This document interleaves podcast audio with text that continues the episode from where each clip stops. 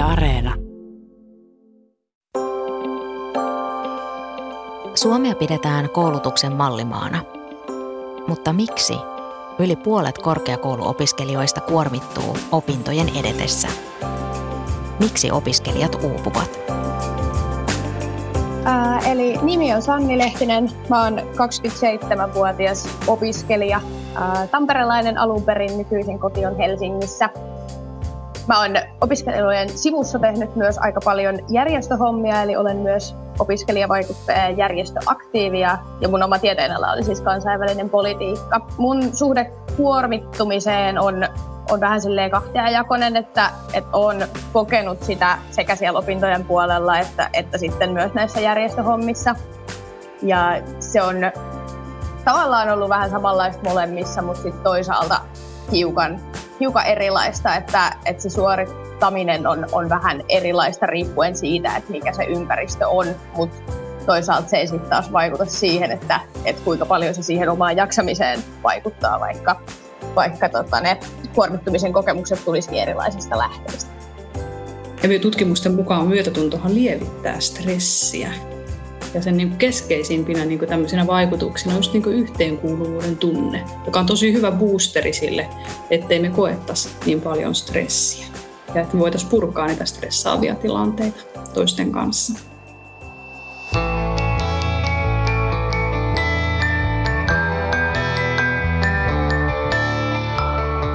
Kuuntelet Havaintoja ihmisestä ohjelmaa. Mä olen Satu Kivelä. Suurin osa korkeakouluopiskelijoista aloittaa opinnot innosta puhkuen. He eivät kärsi opiskeluuupumuksesta, stressistä, kyynisyydestä, saati riittämättömyyden tunteesta. Hyvä tilanne ei säily opintojen edetessä, vaan yli puolet korkeakouluopiskelijoista uupuu. Jotain on siis pahasti pielessä. Pitkään jatkunut stressi ja kuormitus voivat uuvuttaa – Työelämässä tapahtuvasta uupumuksesta on puhuttu jo pitkään, mutta myös opiskelijat voivat uupua ihan samalla tavalla opintojensa parissa. Haitallisen kuormituksen lähteitä voi olla monia. Tiedetään, että yksinäisyys lisääntyy päälle parikymppisillä ja alle kolmekymppisillä samalla kun yhteisöihin kiinnittyminen heikkenee. Yksinäisyys itsessään on yhteydessä uupumisriskiin. Elämme monimutkaisessa maailmassa, jossa ovat läsnä ilmastonmuutos ja globaali eriarvoisuus. Tulevaisuus voi näyttää monella tavalla epävarmalta ja jopa pelottavalta. Joka viides opiskelija kokee riittämättömyyden tunteita. Sanni Lehtinen on pohtinut syitä omiin riittämättömyyden kokemuksiinsa. Se kumpuaa varmasti tosi kaukaa, tai mä oon aina vaatinut itseltäni tosi paljon ihan sille ensimmäisistä luokkoasteista lähtien – ja sitten se, että, että jossain vaiheessa totesi, että asiat muuttuu paljon monimutkaisemmiksi ja vaativimmiksi. Toisaalta myös niin kuin oma elämä siinä ympärillä muuttuu vaativammaksi. Ja se, että, että samaan aikaan vaikka on yrittänyt opiskella ja, ja sitten tehdä joitain järjestöhommia, niin totta kai siinä on kaksi asiaa, joihin haluaisi keskittyä tosi intensiivisesti ja, ja suoriutua niistä hyvin. Niin sitten kun on monta asiaa päällekkäin, niin sekin saattaa aiheuttaa sitä riittämättömyyttä. Ja sitten lopulta mä vähän tein niin, että, että sitten mulla oli näitä täyspäiväisiä luottamustoimia opiskelijaliikkeessä, niin niinä vuosina mä en opiskellut sit ollenkaan. Niin sitten tavallaan tämä tekijä poistui, mutta sitten se, se ei sinällään poistunut se dynamiikka sieltä taustalta, että aina kun mä oon jonnekin hakeutunut, niin mä oon halunnut olla paras siinä, mitä mä teen. Ja, ja ehkä niin kun sekä paras verrattuna kaikkiin muihin, että paras myös verrattuna sellaiseen kuvaan, jonka mä itselleni olen rakentanut siitä, että mitä vaikka tätä pestiä tekevä ihminen on tai millainen on, on hyvä yliopisto-opiskelija.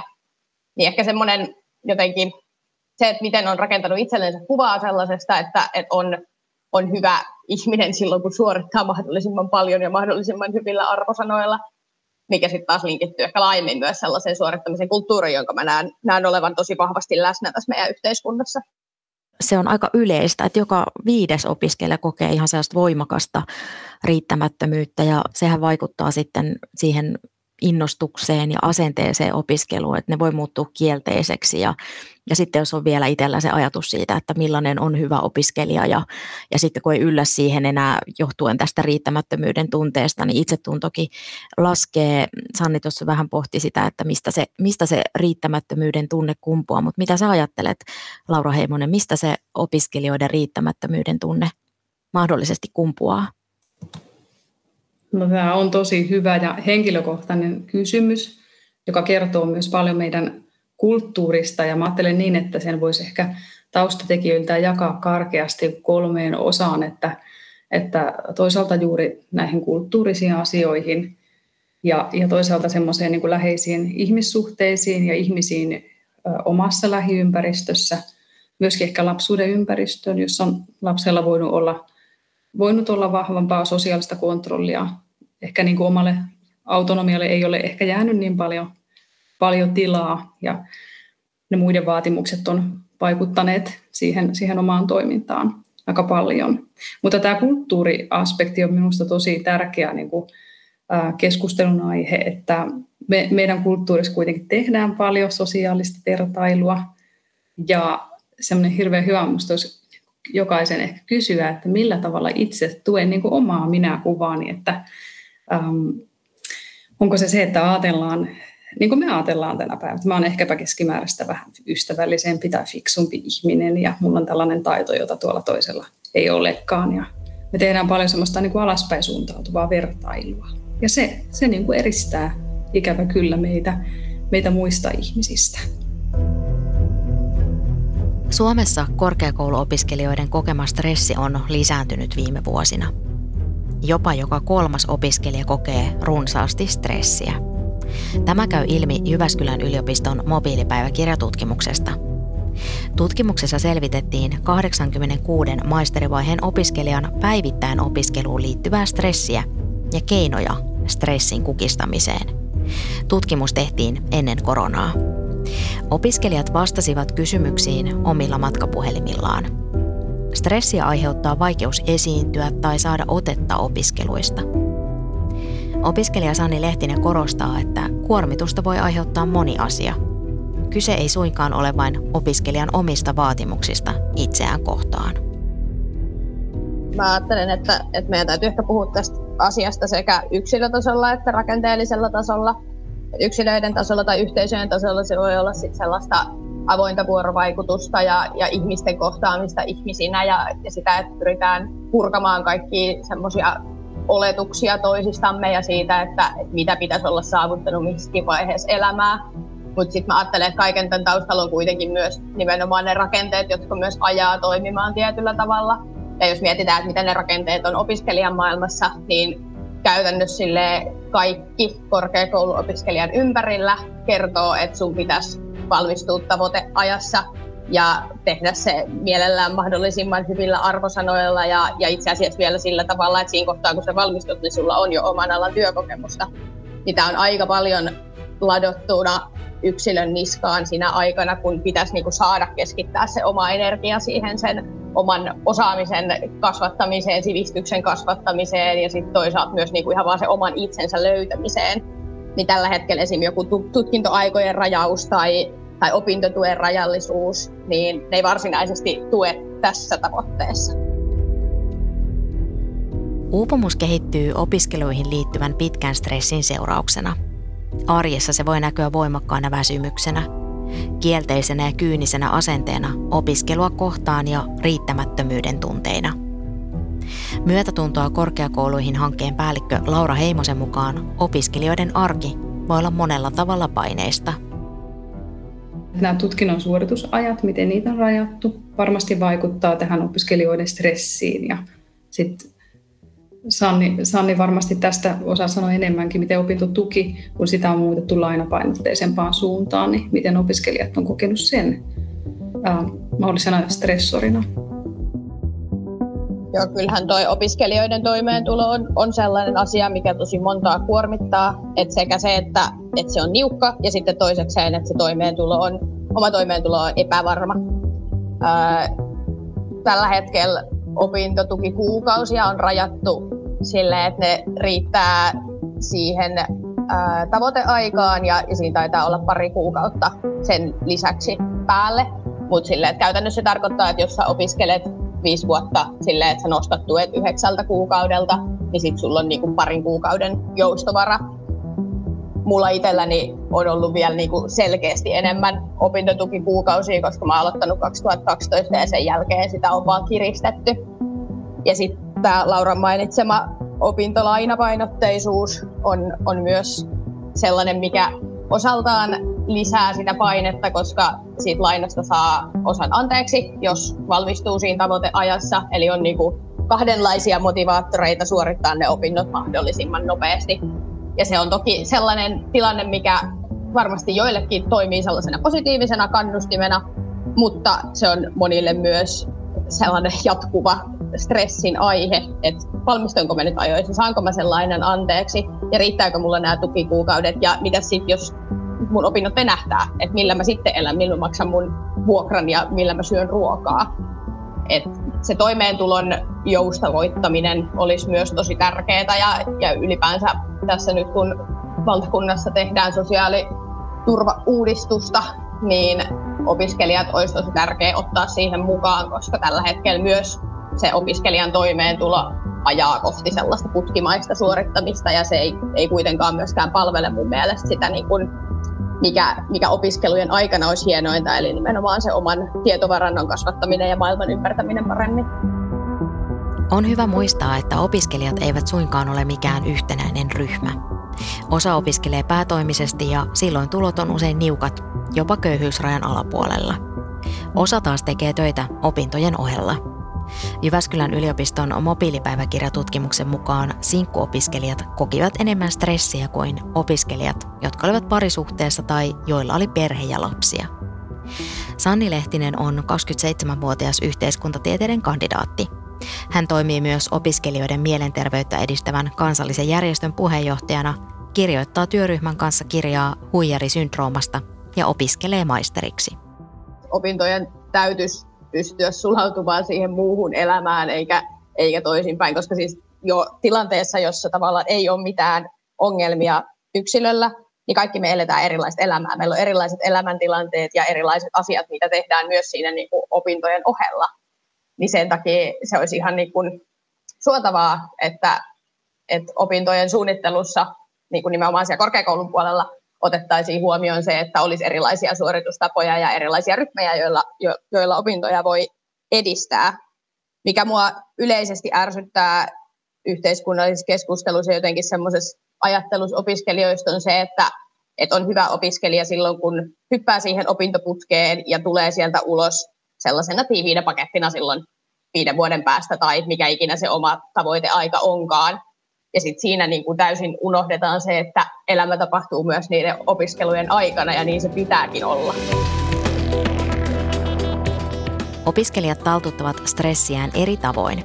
Esimerkiksi sosiaaliset suhteet, opintojen edistäminen, ajanhallinta sekä myönteisen asenteen ylläpitäminen vähensivät opiskelijoiden kokemaa kuormitusta, kerrotaan Jyväskylän yliopiston tutkimuksessa. Lyhytaikaisessa kuormituksessa, kuten esimerkiksi tenttiviikolla, voi stressinhallintakeinoista olla hyötyä. Joissakin tilanteissa joustavuus ja opintojen räätälöiminen voivat edesauttaa opintojen pariin palaamista, kertoo myötätuntoa korkeakouluihin hankkeen päällikkö Laura Heimonen. Ja jos ajatellaan sellaista opiskelijaa, joka palaa takaisin esimerkiksi pidemmän sairausloman kautta opintoihin, niin voidaanko me olettaa, että hän niin kuin suorittaa opintoja opiskelee niin kuin samalla intensiteetillä kuin ennen sitä sairauslomaansa. Ja jos se toimintamalli on muu, niin onko korkeakouluilla ja oppilaitoksilla sellainen hiottu malli, millä sitten yksilöidymmin voidaan niitä opiskeluja ja opintoja räätälöidä?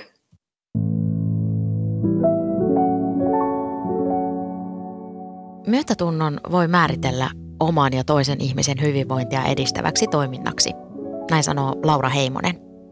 Se, millaisissa yhteisöissä opiskelijat opiskelee, vaikuttaa oppimiseen ja myös siihen kuormittumiseen. Tutkimusten mukaan sosiaalinen tuki ja myötätunto vähentävät stressiä. Myötätuntoa korkeakouluihin hankkeessa tuetaan opiskelijoita ja henkilökuntaa uudenlaisen toimintakulttuurin luomisessa. Tavoitteena on vähentää yksilö- ja suorituskeskeisyyttä ja luoda välittävä sekä innostava ilmapiiri. Hankkeen avulla pyritään lisäämään korkeakouluyhteisön jäsenten hyvinvointia, kykyä opiskella ja tehdä töitä. Uusien taitojen oppimisella tähdätään myös siihen, että opiskelijoiden ja henkilöstön vuorovaikutus on laadukasta. Miksi myötätuntoa tarvitaan korkeakouluihin? Jos mä ajattelen korkeakoulumaailmaa ylipäätänsä, että on tämmöisiä laajoja organisaatioita usein, jotka on rakentunut aika niin kuin, ehkä byrokraattisiksi, ainakin hierarkisiksi, ja jossa niin kuin, mm, työtiimien kokoonpano saattaa vaihdella lyhyenkin ajan sisällä paljon, jossa määräaikaisuuksia paljon, jossa opetustehtäviin ei koeta, että ehkä on riittävästi, riittävästi aikaa panostaa, jossa ehkä esimiestyölle toivottaisiin lisää aikaa enemmän kuin mitä sille on, siihen on sijoitettu. Ja sitten samaan aikaan yliopistot on sellaisia paikkoja, missä joudutaan kilpailemaan rahoituksesta, jopa niiden parhaimpien kollegoiden, läheisimpien kollegoiden kanssa. Eli tässä on jo monia tekijöitä, jotka rakenteiden tasolla haastaa yhteisön niin kuin myötätuntoa. Koulutuksissa henkilöstö tekee konkreettisia taitoharjoituksia ja pohtii, millä tavalla myötätuntoista toimintakulttuuria voi rakentaa arjessa. Akateemisessa maailmassa voitaisiin arvostaa enemmän läsnäoloa ja aktiivista kuuntelemista, ei pelkästään puhetta ja tuotosta. Pitäisi lisätä tietoisuutta siitä, että myötätunto auttaa siihen tulospuoleenkin – niille, joilla ei ole tieteellisesti koeteltua kuvaa myötätunnosta. Millaisia vaikutuksia myötätuntokoulutuksella on henkilöstön kokemaa hyvinvointiin? Tätä seurattiin kolmen kuukauden ajan. Kyselyyn vastanneista vähintään 75 prosentilla tapahtui myönteistä kehitystä seuraavissa asioissa. Työyhteisössä ilmaisemme kiitollisuutta eri tavoin toinen toisillemme. Ilon tunteita on helppo jakaa työyhteisössä muut iloitsevat onnistumisestani. Myötätunto on taito, jonka voi oppia. Työkulttuurin normit ja arvostukset voivat estää myötätunnon ilmaisua, kertoo hankepäällikkö Laura Heimonen. Myötätuntoissa toimintakulttuurissa nimenomaan kannustetaan siihen, että ihmiset voivat tuoda niitä omia kuormittaviakin asioita ja myöskin sellaisia asioita, jotka liittyy ehkä vahvemmin tunteisiin tai yksityiselämään, voisivat tuoda avoimesti esiin työyhteisössä asioina, jotka vaikuttaa ihmisten suorituskykyyn ja työhyvinvointiin, joka muodostuu kuitenkin sitten siitä kokonaisvaltaisen hyvinvoinnin asioista, jotka liittyvät osin myös yksityiselämään elämään ja perheelämään. Eli kun kannustetaan tuomaan niitä asioita esiin, niin on, on todettu, että myötätunnon äh, hyvä kierre toteutuu ja se edistää positiivisia tunteita. Se on vähän paradoksaalista, mutta loppujen lopuksi yleisimmät myötätunnon vaikutukset ovat, ovat kahtalaisia. Ne toisaalta edistävät yksilöiden positiivisia tunnekokemuksia ja sitten toisaalta lisää sitä yhteenkuuluvuutta sen luottamuksen rakentumisen kautta. Kun yksilö uskaltaa tarjota apuaan toiselle, se lisää luottamusta näiden ihmisten välillä ja heijastuu sitten yhteenkuuluvuuden kokemukseen. Tutustuttaisiin paremmin työpaikalla, koska on helpompi olla myötätuntoinen kuin tuntee. Henkilökunta keskenään sekä henkilöstö ja opiskelijat. Tuleeko sulla mieleen jotain sellaista niin kuin tämmöisestä myötätuntoisesta kohtaamisesta, jotain, jotain esimerkkiä, mikä on jäänyt sulla, sulla myönteisenä mieleen? Jos mä mietin sellaista, mikä on, olisi tullut niin kuin yliopiston ää, opetushenkilökunnan puolelta, niin mä muistan mun omalta fuksisyksyltä meille jaettiin tutoropettajat, joiden kanssa sitten tehtiin ensimmäiset opintosuunnitelmat ja pohdittiin vähän, että minkälaisia valinnaisia opintoja haluaisi sitten tehdä siihen omaan tutkintonsa niihin, niiden oman alan opintojen lisäksi. Ja silloin tämä mun, mun tutoropettaja oli kyllä jotenkin todella hyvä siinä, mitä hän teki. Ja, ja niin kuin mulla oli silloin sellainen olo, että hän oikeasti niin kuin halusi keskustella mun kanssa asioista ja kohdata mut ihmisenä. Ja mulla oli siinä syksynä paljon semmoisia ajatuksia, että mä mietin, että, että mä en niin oikeasti kuulu yliopistoon ja, ja en ole ansainnut opiskelupaikkaan. Ja, ja hänen kanssaan keskustelu oli, oli sille kyllä merkityksellistä, että pääsin, pääsin jotenkin ainakin sen niin kuin pahimman alkuvaiheen ulkopuolisuuden tunteen yli. Opettaja porhaltaa tunnille hengästyneenä ja hikisenä. Hän pyytää anteeksi myöhästymistään ja kertoo, kuinka ei löytänyt pyörän avainta ja pyörän kumi oli tyhjentynyt. Me opiskelijat nyökkäilimme opettajan sattumuksille, sillä sitähän se ihmisen elämä välillä on. Sählinkiä kaikesta suunnittelusta ja ennakoinnista huolimatta. Arkeamme sotkee joskus isommat ja pienemmät sattumukset ja vastoinkäymiset. Miksi tämä on jäänyt mun mieleen? No siksi, että muistan ajatelleeni, että mahtavaa. Superammattilainen omalla alallaan on myös vain ihminen, jolla on joskus avainhukassa, kuten meillä kaikilla muillakin. Opettajan oma esimerkki epätäydellisyydestä loi tunnille vapautuneen yhdessä olemisen tilan. Siellä ei ollut tarve esittää ja pingottaa. Kerran viikossa me eri-ikäiset ja monenlaisista taustoista tulevat ihmiset istuimme opiskelemassa yhdessä. Sekalainen ryhmämme koostui päätoimisista opiskelijoista, työttömistä, työssäkäyvistä, opintovapaalla olevista ja eläkeläisestä. Kysyimme, kritisoimme, nauroimme ja oivalsimme yhdessä avoimen yliopiston kurssilla – Kurssin lopuksi opiskelijoita pyydettiin antamaan palautetta. Täytin virallisen palautelomakkeen, mutta halusin myös laittaa vielä henkilökohtaiset kiitokset opettajalle. Kirjoitin seuraavaa. Lämmin kiitos sanallisesta palautteesta liittyen esseihin ja kotitehtäviin. Kiitos erinomaisesti suunnitellusta kurssista, jossa rakenne oli optimaalinen kognitiivista ergonomiaa ajatellen ja se tuki oppimista – Inspiroiva tapasi opettaa ja kohdata koko ryhmä erilaisia opiskelijoita, ja heidät myös yksilöinä on ihailtava. Olet todella taitava työssäsi ja toivottavasti jatkat opettamista pitkään. Korkeakouluissa myötätuntoista kulttuuria rakentavat henkilöstö ja opiskelijat yhdessä. Opiskelijoiden kokema stressi yliopisto-opinnoissa vaihtelee päivittäin – Tämä käy ilmi Jyväskylän yliopiston toteuttamasta viikon kestäneestä mobiilipäiväkirjatutkimuksesta. Miten opiskelijat pyrkivät hallitsemaan stressiä?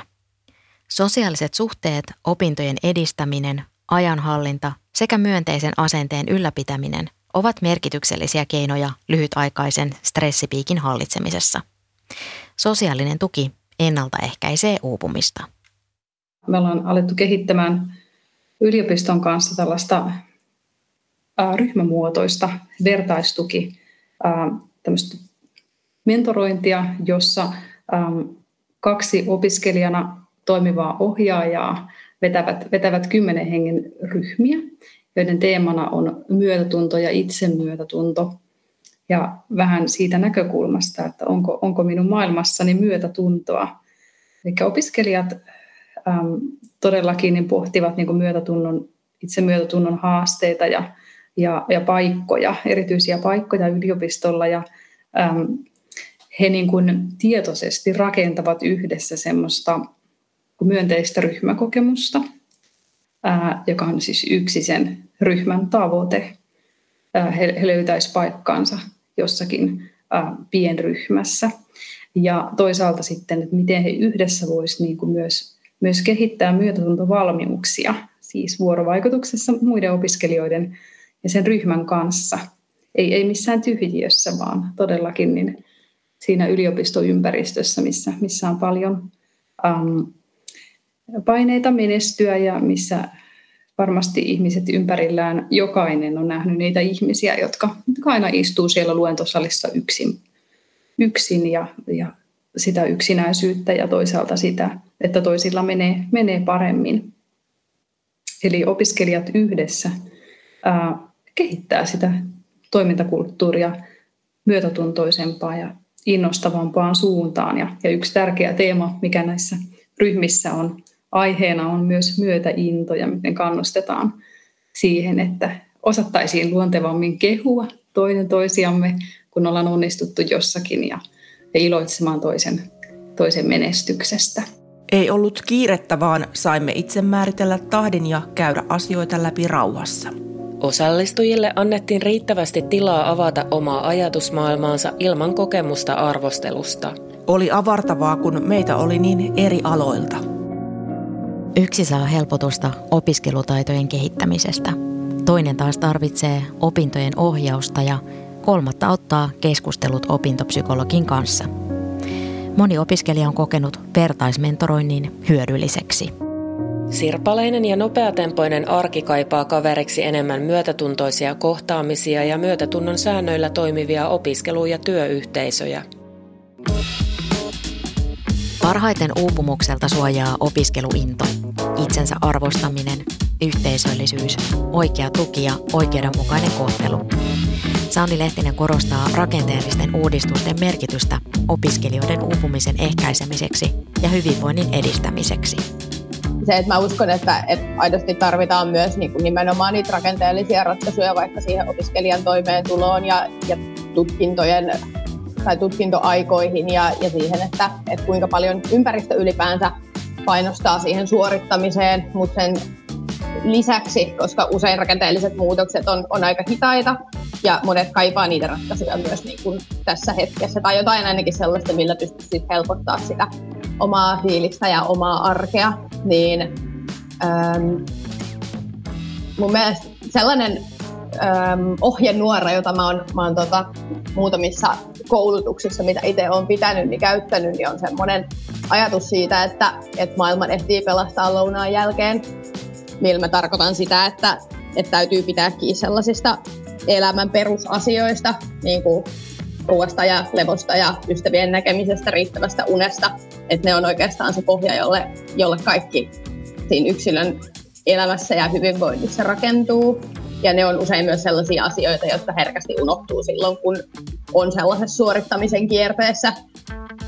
Ja sitten toinen, mitä usein sanon ihmisille, on se, että et ei ole järkeä vertailla itseään muihin, koska ainut ihminen, johon sun kannattaa itseäsi verrata, on sinä itse. Kukaan muu ei ole elänyt sun elämää tai kokenut niitä samoja asioita kuin sinä, jolloin kukaan muu ei voisi myöskään niinku vertautua suhun sillä tavalla, että sun olisi järkevää sitä vertailua tehdä peilaten jonkun toisen ihmisen suorituksiin. Ja ylipäänsä kun, kun jotenkin niin kuin arvioi itseään tai, tai miettii sitä, että, että onko nyt onnistunut vai ei, niin kaikki tämä pitäisi tehdä jotenkin sillä tavalla, kun, kun sä tekisit sen sun hyvälle ystävälle.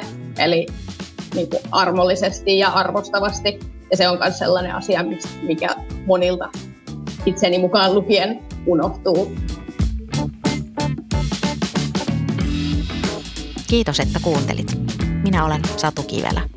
Mitä ajatuksia ohjelma herätti? Lähetä palautetta havaintoja.ihmisestä at yle.fi.